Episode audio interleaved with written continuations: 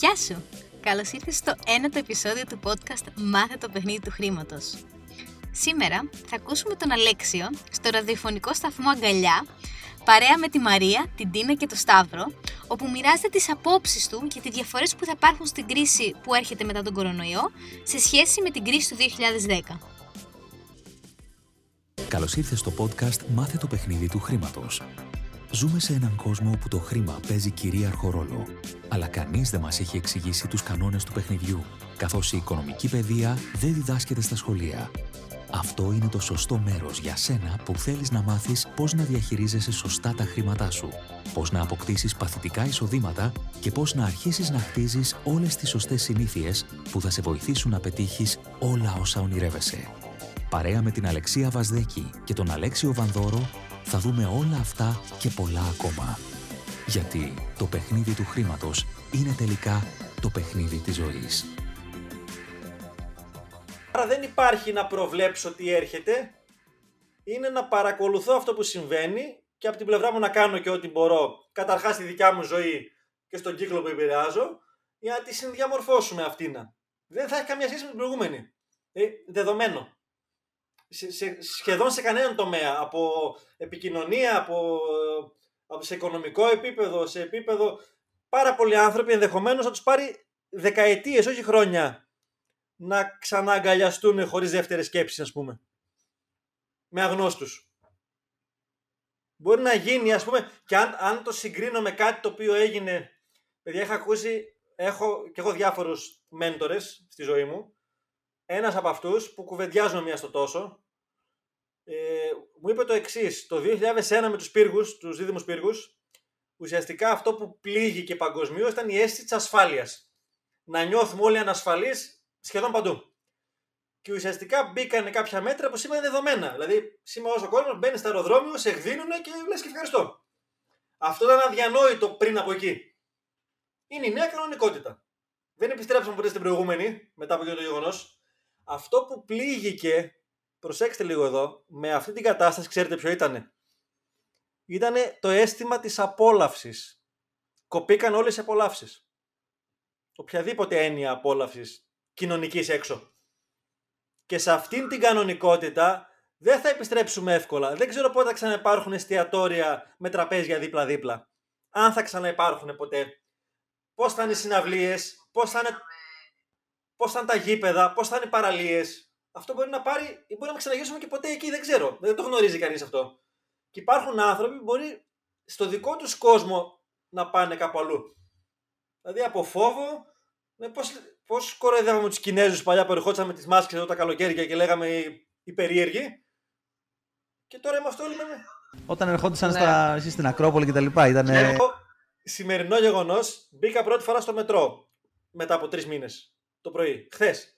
Και, OK, okay, έχω τη μάσκα μου. Κάποια στιγμή διαβάζω το βιβλίο μέσα με ελάχιστο κόσμο. Ε, με κούρασε, με κουράζει η μάσκα σαν διαδικασία. Οπότε την έχω βγάλει, δεν είναι κανάς κοντά να μου πει. Και την κρατάω στο χέρι και διαβάζω. Ε, μπαίνει ένας κυριούλης έτσι, λεπτός με τζινάκι, ε, γυρνάει, με κοιτάει τον κοιτάω, μετά από λίγο έρχεται από πίσω μου, μου λέει η μάσκα σας και μου δείχνει και κάτι σαν έγγραφο. Εντάξει, OK, okay, φαντάζομαι ήταν. Του τη δείχνω και μου λέει το, πολύ ευγενικός και μου λέει το εξής εκπληκτικό. Μου λέει ε, τη μάσκα τη φοράμε, δεν τη φέρουμε. OK, okay, κοινωνικοί κανόνες, τη φοράω κανονικά μαζί. Αν θέλω να κάνω αναρχία, την κάνω σπίτι μου επιλέγω να είμαι σε μια κοινωνία, αυτοί είναι οι κανόνες. Με χαρασέβομαι τους συμπολίτες μου οι οποίοι μπορεί να φοβούνται. Κομπλέ. Εκεί δεν, δεν έχω θέμα. Στον... Ήταν, ήταν πολύ ωραία η, η τοποθέτησή του, ρε παιδί μου. Ναι. ναι. Και, τα δύο ξεκινάνε, και τα δύο ξεκινάνε από φύ. Είναι κατάλληλη στιγμή, έχουμε μία ερώτηση. Είναι κατάλληλη στιγμή να επενδύσουμε αυτό τον καιρό και αν ναι, πού; είναι από τις πιο κατάλληλες στιγμές να δημιουργήσεις νέες ροές εισοδημάτων. Το τι σημαίνει να επενδύσει ο καθένας είναι μία έννοια και αυτή είναι έχουμε να την ορίσουμε. Ε, δηλαδή η επένδυση κάτι περιέχει ένα ρίσκο. OK. Okay. Τι χρήματα μπορεί να έχεις, εάν έχεις καταρχήν. Η επένδυση είναι και επένδυση χρόνου. Μπορεί να επενδύσω κάπου δύο μήνες από τη ζωή μου, να στήσω ένα project, αν θα δουλέψει και αν θα κερδίσω από αυτό. Και αυτό είναι, δηλαδή επένδυση μπορώ να κάνω Ένα με το χρόνο μου, δύο με τα χρήματά μου, τρία με το χρόνο των άλλων, τέσσερα με τα χρήματα των άλλων. Έτσι, έχω, έχω να διαλέξω λοιπόν πού θα τοποθετηθώ από όλα αυτά. Θα το εξηγήσω αμέσως μετά. Ε, γενικότερα μέσα στις κρίσεις, εγώ είμαι το 8-8. Το 8 μέχρι το 11 που έτρεχε η προηγούμενη κρίση, δεν είχα ιδέα και από τα οικονομικά και από την προσωπική ανάπτυξη προφανώς ήμουνα σε, σε μηδενικό επίπεδο. Και το μεγαλύτερο λάθος που κάνανε και κάναμε σαν επιχειρήσεις τότε ήταν ότι δεν προβλέψαμε πόσο θα κρατήσει αυτή η διαδικασία. Οπότε αργήσαμε να μειώσουμε περιτά έξοδα, το ξέρει και ο Σταύρος, ειδικά η μηχανική, και ε, πώς θα ξοδέψαμε κεφάλαια άνευ λόγου που θα μπορούσαμε να τα είχαμε συγκρατήσει και να κάνουμε άλλες κινήσεις. OK, okay, αυτό πλέον δεν, προσωπικά δεν το κάνουμε αυτή τη φορά. Το αν θέλει κάποιος... Ένα από τα πιο έτσι, περίεργα σε αυτές τις περιπτώσεις, ε, συνήθη λάθη, είναι ότι ε, νομίζεις ότι έχει έρθει ο πάτος. Δηλαδή, αν το δεις δηλαδή από το 2008, λες εντάξει τώρα πήγε πολύ χαμηλά. Ε, νομίζω ότι εδώ είναι. Και, και μετά έχει άλλη μια νεροτσουλήθρα, ας πούμε, κατακόρυψη.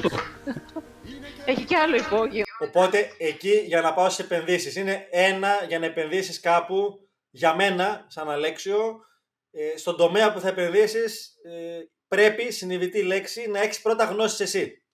Όχι να είσαι ο καλύτερος του κόσμου, να ξέρεις γιατί μιλάς. Μετά να βρεις τον καλύτερο σε εκείνον τον κλάδο που να το κάνει επαγγελματικά και αν αφορά από ακίνητα, μετοχές, κρυπτονομίσματα να παίζει ο ίδιος για τον εαυτό του Έλεγε νομίζω κάπου ο Warren Buffett, κάποιος από αυτούς, ότι έχει πλάκα η Wall Street στην Αμερική το χρηματιστήριο, όπου είναι το μέρος όπου οι άνθρωποι που πάνε με το μετρό τζογάρουν τα δισεκατομμύρια αυτό που πάνε με τις Rolls Royce.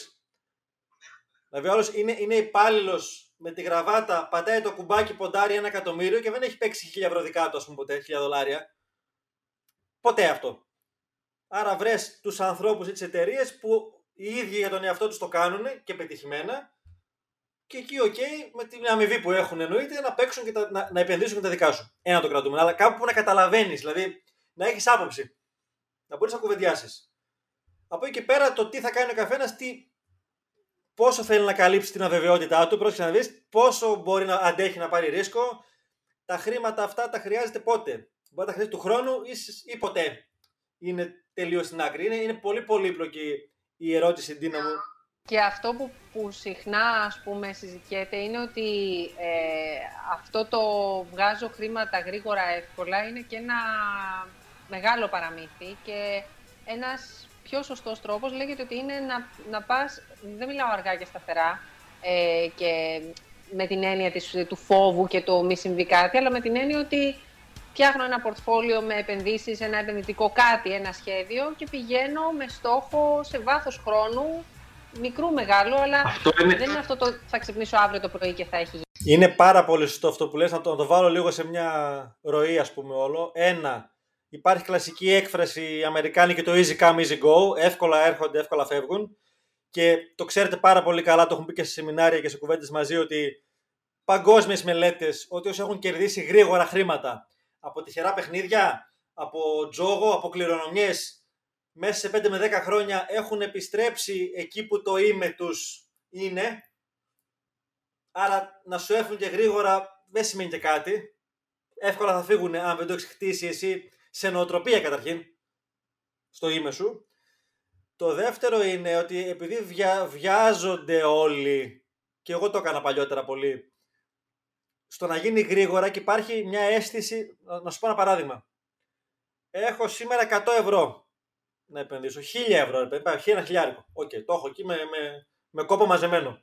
Και λέει ο άλλος, να κάνω κάτι με ασφάλεια να κερδίσω 10% που είναι ένα πολύ καλό ετήσιο ποσοστό. Και λέει, τώρα με 100 ευρώ. Δεν είναι το 100 ευρώ, είναι 10%. Αν είχες 100 χιλιάρικα, είναι 10. Πώς θα φτάσεις στα 100 χιλιάρικα, και αν βάλεις τον περίφημο ανατοκισμό, ε, τα 1000 τα κάνω 1100. Τα 1100 του χρόνου, αν όλα τα επανεπενδύσω και δεν πάρω τα 100 τα φάω στις διακοπές, έτσι, το ποσό μεγαλώνει. Αν το πας στη δεκαετία, είναι βα, βαριά πενταψήφιο νούμερο. Στα 30 χρόνια είναι ένα εκατομμύριο. Να πώ θα γίνεις εκατομμυρίου άμα βες περιμένεις 30 χρόνια. Και δεν χρειάζεται 30 χρόνια. Θέλει λοιπόν να συμφιλειωθώ με την έννοια το τι σημαίνει επενδύω και εσείς που ξέρετε και τις ανάγκες να μπορέσω να καλύπτω υγιώς και την αβεβαιότητά μου και τη σημαντικότητά μου και την ασφάλειά μου μέσα εκεί και σιγά σιγά μέσα στην κρίση τώρα προφανώς υπάρχουν εκπληκτικές ευκαιρίες αν λίγο έχεις καλές πληροφορίες εμείς με τοποθετηθήκαμε σαν όμιλος επιχειρήσεων ε, και σε κρυπτονομίσματα τώρα πριν γίνει το halving του bitcoin ας πούμε που μάλλον θα έχει μια καλή απόδοση όχι σε δύο μήνες περιμένουν όλοι, σε δύο χρόνια. Και έχουμε την, την αντοχή αν πάει και προς τα κάτω πολύ να μην μας πειράξει και να μην κλαίμε ας πούμε γιατί μπορεί αυτό το διάγραμμα να κάνει μια βουτιά στο χρηματιστήριο πριν από 1,5 μήνα που μας είπαν οι σύμβουλοι ήταν πολύ καλό το σημείο κάνε μια τοποθέτηση ανέβηκε. Σήμερα είναι πιο κάτω από ό,τι ήταν τότε. Δεν μας πειράζει.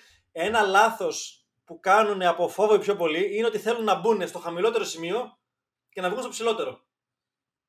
Δηλαδή παράδειγμα έχει μια μετοχή τυχαία 100 ε, ευρώ και αρχίζει τη βουτιά του. Και πάει στα 70 και λέω: OK, έχω τις πληροφορίες μου ότι είναι ένα καλό σημείο χαμηλό να μπω. Γιατί μπορεί να πάει 140 στο μέλλον. Παίρνω στα 70 και συνεχίζει τη βουτιά. Πάει 60-50. Καλά, πολλοί πουλάνε εκεί για να μην χάσουν κι άλλα. Τραγικό λάθος, το αφήνω στην άκρη. Και συνεχίζει αυτό και ανεβαίνει, πάει ξανά στα 100 στα 140. Οι πιο πολλοί, ενώ έχουν κερδίσει παιδιά 50%, ζούνε στο μυαλό τους την, ότι χάσανε χρήματα γιατί δεν μπήκαν στα 50 ευρώ. Και λέει, αν είχα μπει στα 50 θα είχα βγάλει 20% παραπάνω. Όχι. Δεν ισχύουν αυτά. Ή πούλησε στα 100 και πήγε 140 και είσαι 50% πάνω. Εκπληκτικά. Ελάχιστοι αυτοί που μάλλον δημιουργούν τις αγορές μπαίνουν στα πάνω και στα κάτω. Αυτό λέγεται smart money, έξυπνο χρήμα και αυτοί τα, τα χειραγωγούν. Κομπλέ, δεν είμαστε εκεί, τι να κάνουμε ακόμα; Και προσωπικά δεν θέλω και να πάω εκεί. Είναι ένα θέμα ψυχολογίας όλο αυτό το κομμάτι της επένδυσης και νομίζω, προσωπική μου, ταπική μου, ταπεινή μου γνώμη, είναι ότι μπορείς να καλύψεις αυτό το κομμάτι της ψυχολογίας και του φόβου που μόλις ανέφερες, των λάθων κινήσεων, μόνο με περισσότερη γνώση. Με περισσότερη γνώση και συζήτηση με ανθρώπους που γνωρίζουν επ' αυτού. Και εμπειρία που η εμπειρία αποκτάται με τα λάθη σου, έτσι είναι. Τι μπορούμε να κάνουμε λοιπόν για να προστατευτούμε από την κρίση; Ξέρεις, σε αυτά πάντα θέλω να έχω αυτό που μου ρωτάει να μπορώ να επικοινωνήσω. Γιατί η ερώτηση ήταν ένα, τι εννοείς κρίση; Η ερώτηση νομίζω έχει να κάνει με, το, με αυτό που πλανάται στον αέρα ότι λόγω τώρα μετά το, τον κορονοϊό θα υπάρξει ας πούμε, κάποια οικονομική δυσχέρεια, κάποιες επιχειρήσεις θα κλείσουν κλπ. κλπ, κλπ. Ε, κάποιοι άνθρωποι θα, θα επηρεαστούν από αυτό. Πώς, μάλλον η ερώτηση νομίζω... έχει να κάνει με το πώς μπορώ να επηρεαστώ λιγότερο από αυτό, Μαρία; Για μένα νομίζω η ερώτηση είναι πώς να αποκτήσω οικονομική παιδεία, έτσι ώστε να ξέρω... Αυτό είναι άλλο κομμάτι. Ε, δηλαδή, ε, ναι, υπάρχει και αυτό. Είναι και αυτή, και αυτή μια ερώτηση. Στην πρώτη μετάφραση της ερώτησης, ε, ένα, για μένα αυτή, αυτό το δίμηνο με το σκληρό τρόπο του καμπαναριού για κάποιους, καταλαβαίνετε τι εννοούμε εμείς, είναι ότι η ζωή θα στο φέρει εάν δεν το κάνεις συνειδητά εσύ. Για κάποιους ήταν καμπανάκι, για κάποιους καμπαναριό αυτό που συνέβη. Ε, ήταν μια, για μένα, ομή γυμνή αποκάλυψη το πού είναι ο καθένας οικονομικά. Και το οικονομικά δεν σημαίνει αν έχω στην άκρη 1000, ή 10 χιλιάρικα και αυτό είναι από που κερδίζω τα χρήματά μου και με ποιους τρόπους. Το πρώτο είναι το δω λοιπόν, δηλαδή να αναγνωρίσω το τι συμβαίνει και πού είμαι εγώ. Μετά είναι η ερώτηση πώς μπορώ να μην είμαι πλέον εδώ και πώς μπορώ να μην ξαναείμαι εδώ μετά από 10-15 χρόνια που θα έρθει το επόμενο με κάποιο τρόπο.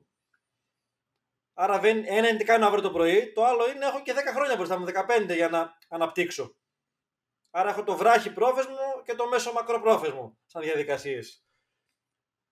Το βράχη πρόθεσμο είναι, εάν είμαι για κάποιο λόγο που πολύ μπορεί να είναι και το σέβομαι απόλυτα αυτή τη στιγμή τα πει με τα πει και χωρίς εργασία, να κάνω ό,τι χρειάζεται σε όποια εργασία χρειάζεται για να έχω ξανά εισοδήματα διαβίωσης για μένα και την οικογένειά μου. Έχω οικογένεια.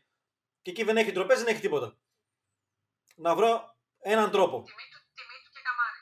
Εννοείται, 100%. Ταυτόχρονα με αυτό που θα μου, θα μου παίρνει 6, 8, 10, πόσες ώρες τη μέρα θα μου παίρνει αυτό που θα κάνω, πλέον έχοντας το έντονο βίωμα ε, αυτού που έζησα και στον πόνο ειδονή, εδώ δεν έχουμε το χρόνο να τα εξηγήσουμε, θεωρώ ότι όσοι ακούνε, κάποιοι έχουν μια αίσθηση των ενιών.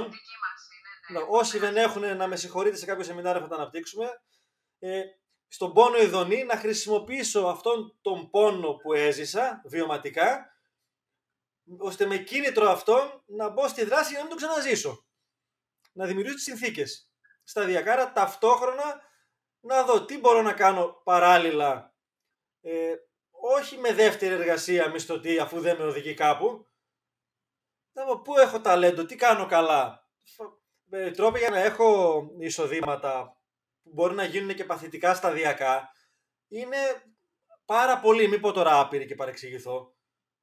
Δηλαδή, παθητικό εισόδημα καταρχήν σημαίνει, για να ορίσω μία έννοια, ένα εισόδημα για το οποίο κάποια στιγμή στη ζωή μου έβαλα ή χρόνο ή χρήμα, ή και τα δύο, δημιούργησα μία δομή που μου παράγει εισοδήματα. Παράδειγμα, έχω ένα ακίνητο σε μία περιοχή που τα νοικιάζεται και ψηλομόνιμα και δεν το έχω Airbnb να την πατήσω, ας πούμε, όπως την πατήσαν αρκετοί.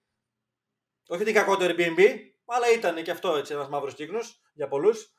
Άρα αυτό το ακίνητο μου παράγει 200 ευρώ το μήνα, 300-500 χιλιά. Για να έχω εγώ σήμερα ένα ακίνητο όμως, κάποιος κάπου κάποτε δούλεψε ο παππούς μου που το πήρε και το κληρονόμησα, ε, ο πεθερός μου γιατί είμαι σόγαμπρος και μια χαρά κομπλέ και αυτό, εγώ που το αγόρασα και το αποπλήρωσα, άρα κάποια στιγμή μπήκε μέσα εργασία και ενέργεια για να δημιουργηθεί. Με χρόνο ή με χρήμα. Αντίστοιχα λοιπόν παθητικό εισόδημα είναι ε, να έχω γράψει ένα τραγούδι και όποτε ακούγεται στο ραδιόφωνο να παίρνω δικαιώματα. Να έχω γράψει ένα βιβλίο και όποτε πωλείται να παίρνω κάτι. Ε, ε, να έχω, με, να έχω συμβάλει στο να δημιουργηθεί μια επιχείρηση, να έχω μετοχές σε μια επιχείρηση, έβαλα χρόνο κτλ. Και όσο αυτή έχει κέρδη να κερδίζω κι εγώ. Να μην βάζω χρόνο πλέον. Έχω 10% σε ένα καφέ. Οτιδήποτε επιχείρηση. Είσαι μια online επιχείρηση. Ε, και αν συνεχίσω μπορώ να, τα, να λέω για πολλά λεπτά να λέω περιπτώσεις. Άρα να δω ποιο από όλα αυτά είναι πιο κοντά σε εμένα και ξεκινάω να βάζω χρόνο και δράση ή και κάποια χρήματα μα έχω και απαιτούνται για να δημιουργήσω κάτι εκεί. Έχει τίμημα τεράστιο. ότι μπορεί να δουλεύω 8-10 ώρες τη μέρα για να ζω, γιατί έχω να πληρώσω το ενίκιό μου, να δώσω γάλα στα παιδιά μου αν έχω παιδιά, και τις υπόλοιπες ώρες αντί να ξεκουράζομαι ή αντί να χαβαλεδιάζω, να πληρώνω το τίμημα της μελλοντικής μου ελευθερία. Είναι, η ελευθερία έχει πέντε στάδια. Ε, το πρώτο από τα πέντε είναι η χρηματική ελευθερία. Το πρώτο είναι η χρηματική.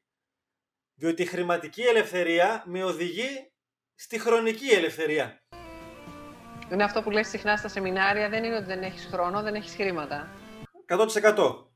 Και για όσους το έχουν ακούσει, κλείνεις τα ματάκια και κάνεις το φανταστικό σενάριο. Σε παίρνει αύριο το πρωί ο δικηγόρος ο Τζον από το Σικάγο ότι πέθανε μια άγνωστη θειά σου στο Σικάγο, δεν την ξέρεις και είσαι στα τυχερά ανήψια, δεν είχε παιδιά αυτή και σου άφησε από ένα τραστ που έχει δημιουργήσει και παίρνεις 20.000 το μήνα για πάντα. Αύριο το πρωί έχεις παραπάνω ελεύθερο χρόνο. Ναι, είναι πάντα η απάντηση. Γιατί η πλειοψηφία των όπως σήμερα ανταλλάσσουν μέσα στη μέρα χρόνο με χρήμα. Δίνω 10 ώρες για να πάρω 50 ευρώ, 100 ευρώ. Άρα αν δεν κατακτήσω... Μπράβο. Αν λοιπόν δεν κατακτήσω χρηματική ελευθερία, δύσκολα θα έχω χρονική ελευθερία αν δεν έχω χρονική ελευθερία, δύσκολα μετά θα έχω ε, σωματική ελευθερία. Δηλαδή να έχω χρόνο και για τις γυμναστικές μου και τις διατροφές μου. Και λέω είναι μια αλυσίδα όλα αυτά. Που στην κοινωνία που ζούμε και έχουμε επιλέξει να ζούμε προφανώς, το χρήμα, και αυτό είναι από τα μότο μου, δεν είναι το πιο σημαντικό πράγμα στη ζωή, προφανώς, αλλά επηρεάζει όλα τα σημαντικά. Οκ. Αυτή είναι η δεδομένη κατάσταση. Κομπλέ. Και το χρήμα, για να το απομυθοποιήσουμε λίγο, όπως τα πάντα στο σύμπαν, είναι ενέργεια. Και το χρήμα δεν είναι καλό ή κακό, ή το πολύ χρήμα. η χρήση που του κάνω το κάνει καλό ή κακό. Δηλαδή αν εγώ κερδίζω ε, ένα εκατομμύριο ευρώ το χρόνο, δεν με κάνει κακό άνθρωπο αυτό, πεπιθήσεις μου με κάνουν. Με αυτά μπορεί να φτιάχνω δύο σχολεία το χρόνο ας πούμε. Ή να κάνω αγαθοεργίες. Ή μπορεί, προσέξτε να βρει με χρήματα να, να, να, να αγοράζω όπλα και να τα δίνω για πόλεμο. Το χρήμα δεν έχει, είναι, είναι ουδέτερο. Όπως τα πάντα επαναλαμβάνω. Ναι, η χρήση του το κάνει καλό ή κακό. Άρα, γιατί και έχουμε λόγω πεπιθήσεων που ειδικά στο χρήμα, εσείς έχετε κάνει και πλούτο και οι τρεις, ξέρετε πολύ καλά ότι ειδικά στο χρήμα πεπιθήσεις που έχουν οι περισσότεροι είναι τραγικές, συνειδητή λέξη. Και έχουμε κάποιοι και είχαμε πάρα πολλές. Τις δουλεύουμε σταδιακά, δεν φεύγουν έτσι ένα, ένα πρωί. Από το δεν είναι για μας τα παιδί μου, ε, πρέπει να πατήσεις επιπτωμάτων για να κερδίσεις. Τα πολλά φέρουν κόπο. Ε, τα πολλά χρήματα φέρουν τη στοιχεία. Τα χρήματα δεν φυτρώνουν. Ατελείωτες, ατελείωτες πεπιθήσει περιοριστικές. Άρα στην ερώτησή σας, η απάντηση ταυτόχρονα με το τι κάνω είναι να δουλέψω και με τον εαυτό μου. Στο αποφασίζω το κάνουμε ή σε όποιο χώρο αυτογνωσίας. Καλός ή κακός δεν γίνεται μόνο μέσα από βιβλία αγαπάμε βιβλία, διαβάζουμε όλοι πάρα πολύ και πάρα πολλά, αλλά το βιβλίο σε πάει μέχρι ένα σημείο. Ένα, γιατί δεν μπορεί να σου απαντήσει πράγματα, είναι ότι φαντάζεσαι εσύ. Δύο, γιατί δεν έχεις συνέστημα εκείνη την ώρα έντονη να σε βάλεις στη δράση. Για οικονομική παιδεία συνδυάζω τις ερωτήσεις. Εννοείται να διαβάσω τα όποια βιβλία υπάρχουν διαθέσιμα από Κιγιοσάκη μέχρι Ναπόλεον Χιλ. Καμιά εικοσαριά είναι, δεν είναι και τα βασικά, δεν είναι και πάρα πολλά και έχει και στα ελληνικά τα περισσότερα. Αυτό είναι τη θεωρητική μου γνώση. Ταυτόχρονα να αρχίσω για τις καλές ειδήσεις που λέμε, αντί να παρακολουθώ μόνο τους νεκρούς ή τους μη νεκρούς, να διαβάζω τι συμβαίνει. Λέει ο άλλος, τυπώνονται ένα τρισεκατομμύριο ευρώ στην Αμερική. Οκ, τι μπορεί να σημαίνει αυτό; Να αρχίσω να παίρνω, να ρωτήσω κάποιον που ξέρει ενδεχομένως τι σημαίνει αυτό. Που φυτρώνουν τα χρήματα, έχει έχει λεφτόδεντρα, ας πούμε, στην Αμερική εδώ. Δεν έχει λεφτόδεντρα. Άρα να αρχίσω με ανθρώπους οι οποίοι γνωρίζουν στον κύκλο μου να είναι YouTube. Google στο YouTube γράψε τύπωμα χρημάτων στην Αμερική. Ειδικά αν ξέρεις και αγγλικά έχει ατελείωτα, στα ελληνικά έχει συγκεκριμένα βίντεο. OK. Okay. Να αρχίσω να παίρνω πληροφορίες για το τι είναι όλα αυτά.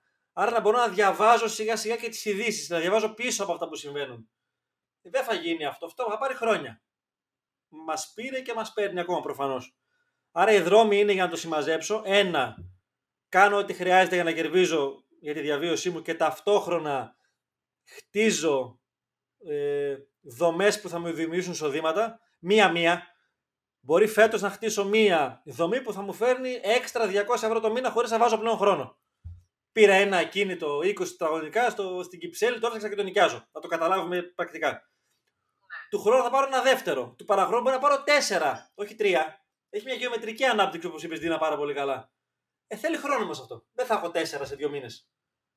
Το δεύτερο κομμάτι είναι διαβάζω βασικά οικονομικά, όχι βαθιές γνώσεις και παρακολουθώ τριγύρω τι συμβαίνει και ενημερώνομαι. Το τρίτο είναι με την προσωπική ανάπτυξη όπου την κάνω και όπως την κάνω να αρχίσω να διορθώνω να, να αλλάζω το είμαι μου, την νοοτροπία μου.